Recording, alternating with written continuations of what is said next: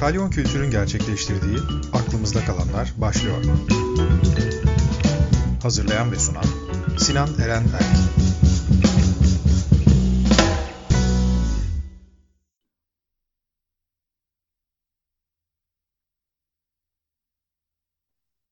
Herkese merhaba. Aklımızda kalanların bu bölümüne hoş geldiniz. Bugün konuğumuz Fırat Arapoğlu, bir sanat tarihçisi ama aynı zamanda Ayka Türkiye'nin şu anki başkanı ve bir sanat eleştirmeni ve aynı zamanda bir küratör. Fırat nasılsın? Teşekkür ederim. Sen de iyisin umuyorum. Ben de iyiyim. Teşekkürler. Bugün epeyce bir şey konuşmak üzere daha öncesinde aslında bir prova yapmıştık. Konuştuğumuz sırada belki ilerlemeyeceğiz ama ilk önce bizim dinleyenlerimiz için biraz kendinden bahsedersen Fırat Arapoğlu şu anda ne yapıyor ve sonrasında belki yaptığın projeler üzerinden biraz konuşabiliriz. Evet elbette. Benim formasyonum e, sanat tarihçisi e, mesleğim. E, İstanbul Üniversitesi Sanat Tarihi bölümünü bitirdim. Daha sonra yüksek lisansımı yaptım. Yıldız Teknik Üniversitesi Sanat Tasarım Fakültesinde de doktoramı tamamladım. Şu an Altınbaş Üniversitesi İktisadi İdari ve Sosyal Bilimler Fakültesinde Sosyal Bilimler bölümünde öğretim üyesi olarak çalışmaktayım. E, aslında mesleki anlamda e, bu şekilde devam ediyor. Ağırlıklı olarak akademik anlamda ilgi alanım modern ve çağdaş sanat dediğimiz dönem. Yani aşağı yukarı 19. yüzyıl ortalarından günümüze kadar gelen süreç. Yani yakın e, dönem tarihi çalışıyorum açıkçası. E, yani yazdığım çoğu yazılarım, makalelerim, e, akademik kongre katılımlarım, sempozyum bildirilerim e, ve akademik makalelerim bu konular üzerinde devam ediyor. İşte modernizm, postmodernizm e, ve bu süreçte tabii ki multidisipliner bir şekilde e, araştırmalarımı yürütmekteyim. E, tabii çağımızda hepimiz e, birçok şapka takıyoruz. Birçok alanda aktif oluyoruz. Çünkü artık tek bir e, akademik disiplin üzerinden hareket etmiyoruz. Hem çalışma hayatımızda hem araştırmalarımızda. Bir diğer yandan da bil fiil yaklaşık bugünden geriye baktığımda 10 yıl olmuş. Bil fiil sanat eleştirisi metinleri yazmaya çalışıyorum, yazıyorum. Bu 2010'da başlayan süreç içerisinde Türkiye'de ve Avrupa'da e, çeşitli sanat dergilerinde yazılar yazdım, yazmaya devam ediyorum. İşte Sanat Dünyamız, Genç Sanat, Art Unlimited,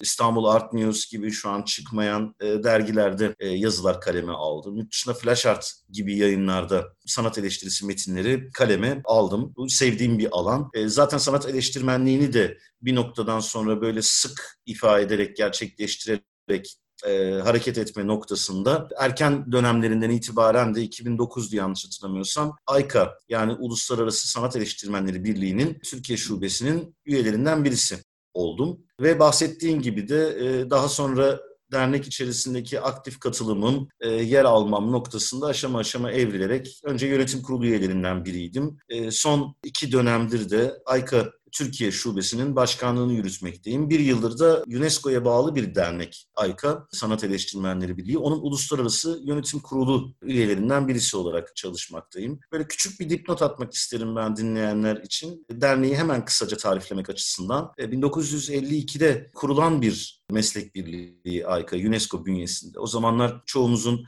temel sanat tarihi metinlerinden tanıdığımız Sir Herbert Reed gibi, Venturi gibi e, önemli sanat eleştirmenlerinin girişimiyle kurulan bir birlik. Ve bir yıl sonra da Türkiye'de şubesi kuruluyor ki e, şubeyi kuran aslında müteveffa siyasetçi e, Bülent Ecevit. E, bildiğiniz gibi Bülent Ecevit'in de mesleki yaşamı gazetecilik ve sanat yazarlığı üzerinden başlıyor. Ve bu derneğin ben şu an Türkiye şubesini e, naçizane yürütmeye çalışıyorum diyeyim üyelerinden birisi olarak. Ve son olarak tabii e, bir merak ve bir ilgiyle, bir hevesle başlayan küratörlük dediğimiz sergi düzenleme pratiği önce küçük sergilerle başladı fakat daha sonrasında bugün 30'un üzerinde ulusal ve uluslararası sergi düzenlemeyle sonuçlandı. Bu da çağın bir realitesi belki de aslında e, sanat emekçilerinin bazılarının başına gelen geldiği şekliyle. E, işte bunlar arasında sayabileceğim en son majör etkinlikler işte 3. Çanakkale Bienalinin ya da 4. Uluslararası Mardin Bienalinin eş küratörlerinden biriydim. Ya da işte geçtiğimiz yıl Versus Art Galeri'de Bulgaristan'dan sevgili dostum Krasimir Terziyev'in açtığımız kişisel sergisi gibi çeşitli projelerin de e, küratörlüğünü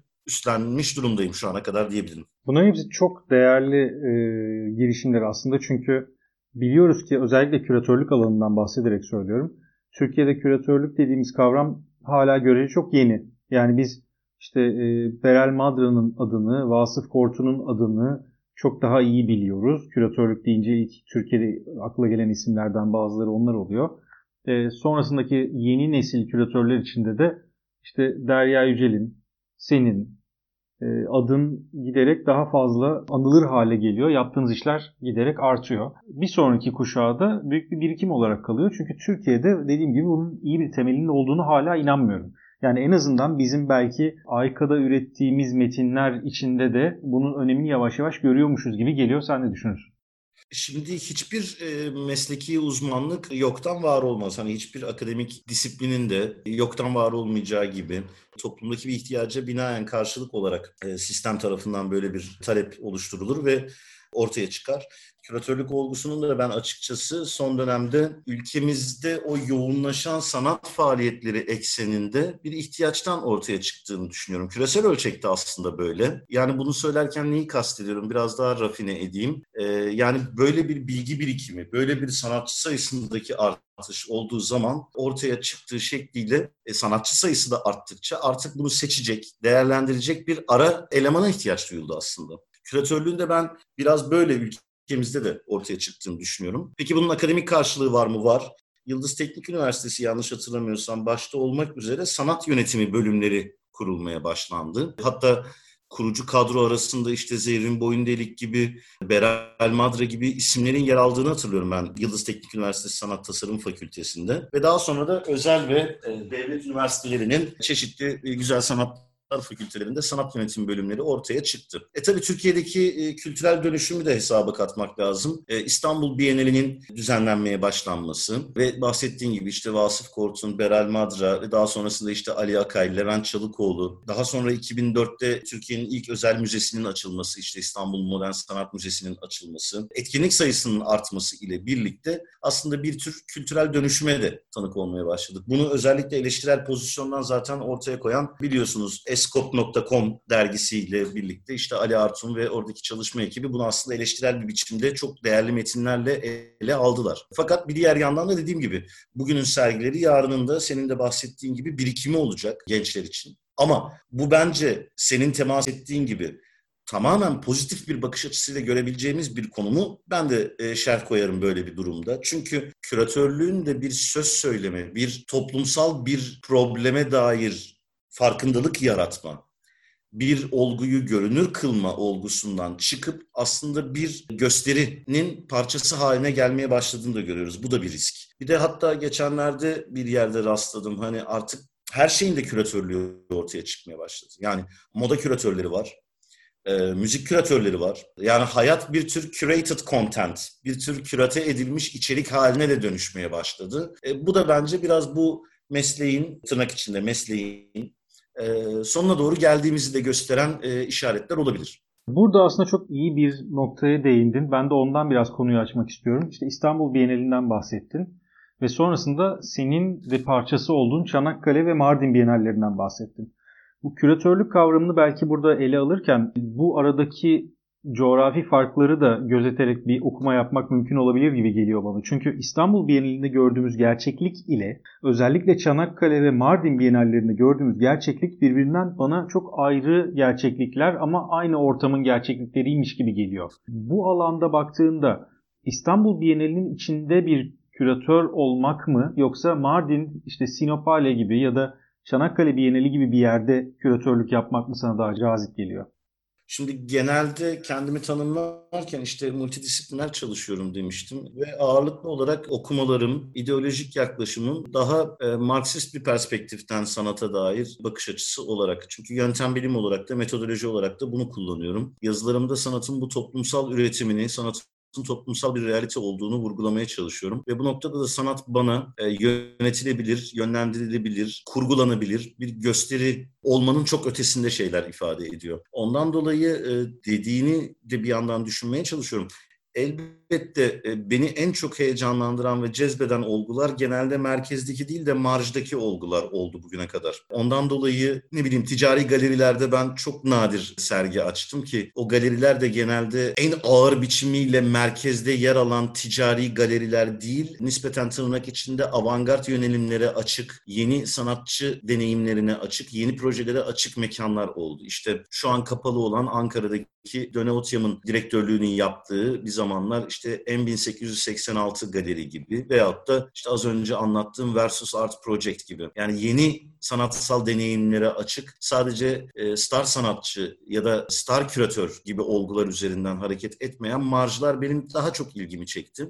henüz o e, küratörlüğünü yapmadan önce de Çanakkale Bienali, Sinopale ve Mardin Bienalini ben basın mensubu olarak takip etmeye başladım. Oradaki o girişimler bana çok hakiki, çok gerçekçi gelmekteydi açıkçası. Çünkü çağırdığınız sanatçının ki bu sanatçılar içerisinde de çok kıymetli ve çok iyi tanınan isimler var ama sadece şu şu sanatçılar geliyor gibi bir tür e, genelde festivallerde gördüğümüz e, reklam e, stratejisiyle değil de gerçekten kente dokunan, kentteki gündelik yaşama nüfuz etmeye çalışan ama az ama çok o ayrı bir konu etmeye çalışan etkinlikler olarak karşımıza çıkıyor. Elbette şunu kabul ediyorum. İstanbul büyük bir kent bir e, megapolden bahsediyoruz. Ama biraz İstanbul Bienali'nin benim gözümde görünüşü biraz daha işte bu bahsettiğim gibi gösteri unsurunun çok daha fazla ön planda yer alması. Zaten bunu PR stratejisinden de görebiliyorsunuz. Yani ağırlıklı olarak sürekli bir gündemde kalma, sürekli bir heartbeat deniyor ya bu İngilizce'de bir kalp atışı yaratma, işte sanatçı adlarını açıklama, bazen bunları son ana kadar bırakma. Birkaç kere yaptılar bunu çünkü. Ya da işte Bakarcıyev gibi böyle über küratörlerle çalışma gibi. Ama tabii bunu eğer İKSV'ye sorarsak da onlar da da işte Havana gibi, Sao Paulo gibi, e, Venedik gibi prestijli diyebileceğim biyenaller arasında olduklarını söyleyip cevaplayacaklardır diye düşünüyorum. Ben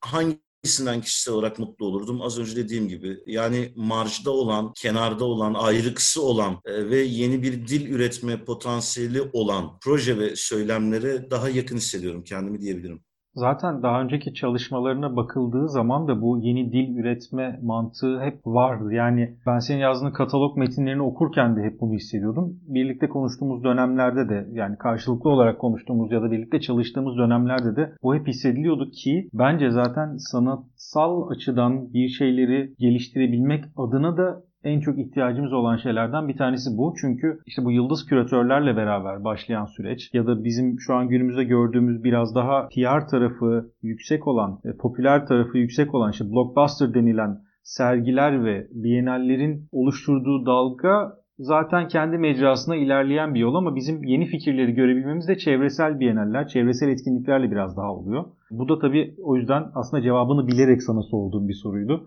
Bunun bir devamı olarak da sözü AYKA'ya getirmek istiyorum. Çünkü sen zaten bir süredir AYKA başkanlığını devam ettiriyorsun. Ve şu anda da AYKA Türkiye tarihinin önemli anlarından birini yaşıyoruz. Ee, belki bunu sen daha açarak anlatmak isteyebilirsin benden çok. Elbette. Şimdi meslek birliği olarak o az önce girişte anlattığım 1950'lerle başlayan süreç çeşitli kesintilerle devam etti. Bu konuyla ilgili özellikle Burcu Pervanoğlu'nun yazdığı e, metin bizim web sitemizde aykaturkey.org e, sitesinde yer almakta. 2003 yılında yani belli kesintilerle devam eden e, Ayka Türkiye'nin tarihi çünkü çeşitli dönemlerde ilgisizlikten şube kapanmış. 1980 darbesi sonrasında her meslek birliğinin kendini feshetmesi gibi, feshetme zorunluluğu gibi durumlardan dolayı kapanmış. Yer yer işte dediğim gibi aşağı yukarı bazen aktif bazen pasif bir pozisyona devam ederken 2003 yılında Beral Madra öncülüğünde işte Evrim Altu, Ahu Antman, Serhan Ada, e, Esra Ali Çavuşoğlu gibi yani ismi saymadıklarım da var içlerinde e, bir grup kültür sanat e, emekçisi tarafından tekrar şube aktive edilmiş. Ve hemen arkasından da zaten düzenlenen büyük bir etkinlik var zaten İstanbul'da. Hatta bunun kitabı da aynı şekilde çıktı. Fakat daha sonrasında da aşama aşama işte derneğin belli dönemlerde aktif olduğunu, 2000 12'de mesela düzenlenen ve bizim korpus yayınlarından kitabı da çıkan 80'ler, 90'lar ve 2000'ler şeklinde formüle edilmiş bir tanıklıklar e, kitabımız var. Mesela bunun gibi büyük sempozyumlar düzenlendi ki o dönem değerli meslektaşımız Osman Erden dernek başkanlığını yürütmekteydi ve onların yürütme kurulu böyle bir etkinliği realize etti. Biz de bunun 7 yıl sonra kitabını korpus yayınlarından çıkmış olarak e, görebilmek de bize nasip oldu. E, şimdi ise içinde bulunduğumuz evet durum günden güne aslında Ayka Türkiye'yi de önemli ve kritik bir pozisyona taşıdı. Elbette ki biz bir barolar birliği değiliz. Hani gündemin e, göbeğine oturacak böyle binlerce kişinin örgütlendiği bir birlik değiliz. Ama nicelikten ziyade nitelik anlamında baktığınızda Türkiye'deki kültür sanat yaşamının önemli aktörlerinin üyelerimiz arasında olduğunu görüyorsunuz. E, şimdi bu noktada ise son dönemlerde zaten kültür sanatın gündelik basında hatta aylık dergilerde bile etki alanının daraldığını, ayrılan sayfaların azaldığını ve e, son dönemde iktidarın muhalif medya üzerinde e, ne diyelim göstermiş olduğu baskının etkilerini tabii AYKA da dernek olarak büyük oranda yaşadı. Fakat biz yine de bu e, noktalar arasında her zaman dilimizi ve söylemimizi açık ve net bir şekilde ifade ettik. Bu Osman Kavala ile gösterdiğimiz dayanışma örneğinde de olduğu gibi 1 Mayıs'ta paylaştığımız paylaşımımızda bu COVID-19 pandemisi sürecinde e, kültür sanat emekçilerinin yanında e, her anlamda hukuki, maddi ve manevi anlamda yanında olacağımızı deklare etmemiz gibi. Şimdi ise e, önemli bir noktaya değineceğim. Evet biz bir birkaç projemiz vardı yapmayı arzu ettiğimiz. Bunlardan bir tanesi yıllar sonra tekrar bir uluslararası AYKA kongresini İstanbul'da gerçekleştirmek. Bununla ilgili olarak ben Saha Derneği'nin desteğiyle AYKA'nın e, geçtiğimiz yıl Almanya'da düzenlenen kongresine katıldım. Ve bu kongrede hem uluslararası Yönetim Kurulu üyeliğine seçilirken hem de 2021 Kongresi'nin İstanbul'da düzenlenmesiyle ilgili bir öneride bulundum ve bu öneri küresel ölçekte meslektaşlarımızın katıldığı o toplantıda çok pozitif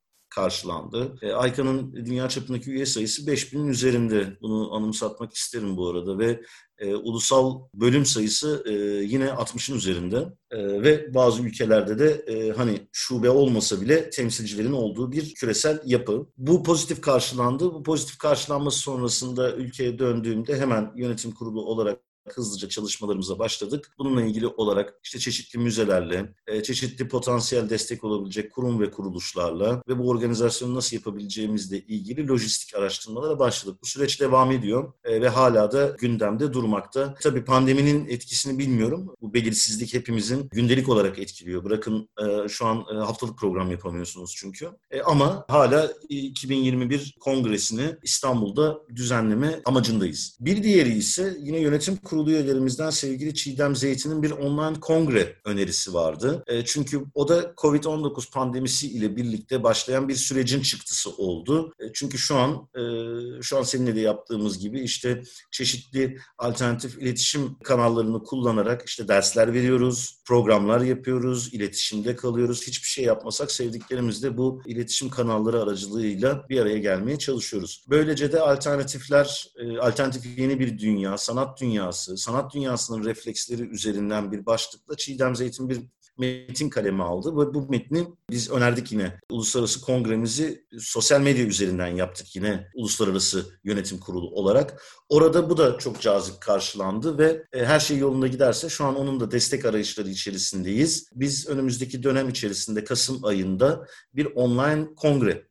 bir bilimsel online kongre düzenleyeceğiz. E, sanat dünyasının bu içinden geçmekte olduğu COVID-19 pandemisi sürecinde nasıl örgütlendiği, e, sanatın günümüzdeki ekonomik yapısı, gelecekte neleri öngörebiliriz, sanat eleştirmenliği bu noktada nasıl bir pozisyon alabilir, e, sanat yayıncılığı nereye evrilecektir gibi noktalar üzerinden hareketle bir online kongre düzenleyeceğiz. Yani bu iki gündem ağırlıklı olarak şu anki yönetim kurulunun mesaisini işgal etmekte bu pandemi süreci ve sonrası hem bir akademisyen olarak hem bir sanat eleştirmeni olarak senin gözünde nelere yol açabilir gibi geliyor? Yani ekonomik, sanat ekonomisine baktığımızda neler olabilir genelde dünyada? Online süreçler daha mı ağırlık kazanabilir ya da artık eleştiri dediğimiz kavram eskisinden daha mı etkili hale gelecek sence? Evet, e, şimdi çok önemli bir konu. Evet, belki de böyle bir güncellikle de bitirmemiz doğru olacaktır. Şimdi Covid-19 pandemisinin küresel etkileri her bir ülkede farklı seyrediyor. E, çünkü rakamlar farklı, etki oranları farklı. E, fakat şu var, e, zincirleme olarak da kapitalist sistemin de aslında e, çelişkilerini görünür kılan bir süreç oldu bu. Önce şundan başlayalım. Tabii binlerce insan hayatını kaybetti. Şu an, şu aralar aktüel e, vaka sayısı 8 milyon civarında. E, binlerce insan da iyileştiler şükür. Yani bu da çok önemli. Fakat e, henüz daha tedavi gelişmedi. Onun için az önce dediğim gibi önümüz çok belirsiz. Sen de, dinleyiciler de, e, bu kaydı dinleyecek olan arkadaşlar da e, takdir ederler ki dediğim gibi haftalık program yapamıyorsunuz, söz veremiyorsunuz bir şey için. Diğer yandan ülkelerin hükümetleri Dünya Sağlık Örgütü gibi aslında çok önemli organları dinlemeyip her biri kendi başına buyrukta karar alıyorlar. Bunlar da çok büyük bir sıkıntı. Çünkü İtalya örneğinde gördüğümüz gibi bazı ülkelerde sağlık sistemi çalışmaz hale geldi. Hepimizin e, kahramanı olan sağlık çalışanlarının bir yandan zaten pandemiyle uğraşırken bir yandan da halkı ve hükümetleri eğitmek zorunda kalmaları gibi bir e, manzara ile karşılaştık. Ve salgın bence bir noktada da hala aslında bizim düşük rakamlar olarak görebileceğimiz bir noktada seyrediyor. Çünkü salgının henüz tabii yeni yeni Brezilya örneği artmaya başladı ama salgın Latin Amerika ülkelerine ve Afrika'ya, Hindistan'a çok fazla böyle bir vaka sayısının çok astronomik rakamlarla görülebileceği bir noktaya varmadı. Beni ürküten noktalardan biri bu çünkü bu tarz ülkelerde kast sisteminin inanılmaz belirgin olduğu ülkelerde eğer kenar mahallelere sıçrarsa e, o zaman bu rakamları dünya savaşlarıyla kıyaslarız diye bir korkum var benim. Umarım bu yaşanmaz. Ekonomik anlamda ise çok büyük enteresan veriler var Sinan. Yani Çin Halk Cumhuriyeti işte Ma- Maoist kültür devriminden bu yana ilk kez negatif büyüyor. Ee, ya bu çok enteresan bir veri ki Çin e, dünyanın ikinci büyük ekonomisi ve e, şunu anımsatmak isterim. Amerika Birleşik Devletleri, Çin Halk Cumhuriyeti ve Büyük Britanya e, dünyadaki genel sanat piyasasının %83'ünü elinde bulunduran ülkeler. Bence bunlar çok dikkat çekici veriler. Tabii ben önümüzdeki süreci nasıl görüyorum? Hem sanat hem sanat ekonomisi anlamında kısaca biraz bunlardan bahsedeyim. Evet tüketimi canlandırma çabası var. Müzeler açılıyor, kültür merkezleri açıyor, galeriler açılıyor ama kısa dönemde bunların ben hala kendi adıma hızlı karar verilmiş noktalar olduğunu düşünmekteyim. Bu arada e, arz talep konusu eski e, seyrine ne zaman gelecek? Bu bence çok önemli bir konu. Yani sizin bir şeyi arz etmeniz bunun e, talep edildiği veyahut da tüketileceği anlamına da gelmiyor açıkçası. Uzun zamandır ama sanat dünyasında olan bir problem var bence. O problemi biraz daha Covid-19 pandemisi görünür kıldı. E, çünkü sanat sanatın işte sanat fuarları, işte o süslü fuarlar, e, şık fotoğraflar, sosyal medyaya servis edilen sürekli bir bilgi bombardımanı, işte elitist bir yapı, e, bağlama olmayan işler, yani sadece tamamen spektakülerliğe dayalı işler ile birlikte bir kriz halindeydi bence zaten sanat dünyası. E, bir diğer yandan da uluslararası fuarlara, uluslararası bienallere katılımların sayısında da düşüş görülüyordu. Türkiye özelinde mesela konuşursam e, galerilerin artık fuarlara o kadar kolay katılamadıkları bir ekonomik resesyonun da içerisindeydik açıkçası. Önümüzde evet mekanlar açılmaya başladı ve sezon açılacak diye varsayalım Eylül ayında. Yani bu sezon gerçekten açılacak mı? İkinci bir dalga yaşanacak mı? İkinci dalga gelirse ne olacak? Veyahut da Eylül ayına kadar şu an tamamen çünkü sezonun bittiği bir döneme girdik. Eylül ayına kadar hangi kurumlar finansal olarak ayakta kalabilecekler? Biraz bunları görmemiz lazım. Kültür sanat emekçileri açısından ise vahim bir durumdayız. Çünkü neticede işte prekarya bağlamında incelenebilecek e, sanat emeği kapsamında birçok insan işsiz kaldı. Çünkü birçok insan işsiz kaldı derken belki kulağımıza gelen henüz bize de ulaşmayan böyle tam zamanlı ve işsiz kalan bir isim olmadı. Ama e, part-time çalışanlar tüm dünyada olduğu gibi Türkiye'de de ilk hemen gözden çıkarılanlar oldu. Akademisyen olarak da benim şahit olduğum yarı zamanlı ders veren yani ders saat ücretli çalışan akademisyenlerin çoğunun dersleri kesildi e, ve bu durum hiç de iç açıcı görünmüyor. Ha diğer full time çalışanlar ise kısa çalışma ödeneği kapsamında değerlendirilerek işte devlet desteğiyle birlikte ve çeşitli kayıplarla birlikte çalışmaya e, devam ediyorlar. Sanat eleştirisinin durumu ne olacak? Önemli bir konu. Daha önemli hale gelecek mi? Bilemiyorum açıkçası. Biraz e, eleştirinin içeriğine bağlı bir konu. Ama uzun zamandır sanat eleştirmenliği kimliğinin bir devalüasyona uğradığını görmekteydik. Aynı akademisyenlik gibi. Yani sanat eleştirmenliği kurumlar tarafından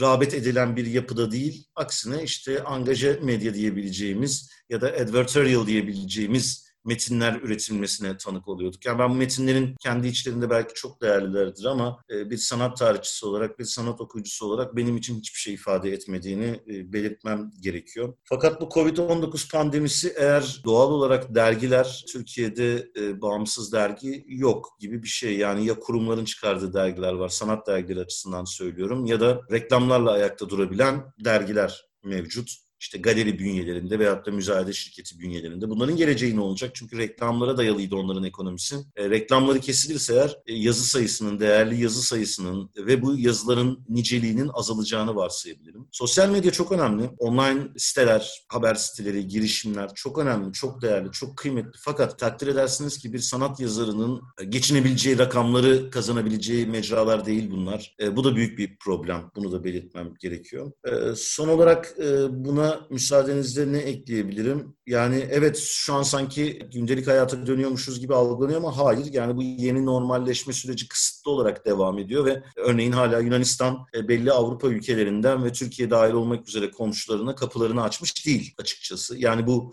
seyahat kısıtlaması ve uluslararası ticaret kısıtlaması devam ederse bu bir ekonomik resesyondur.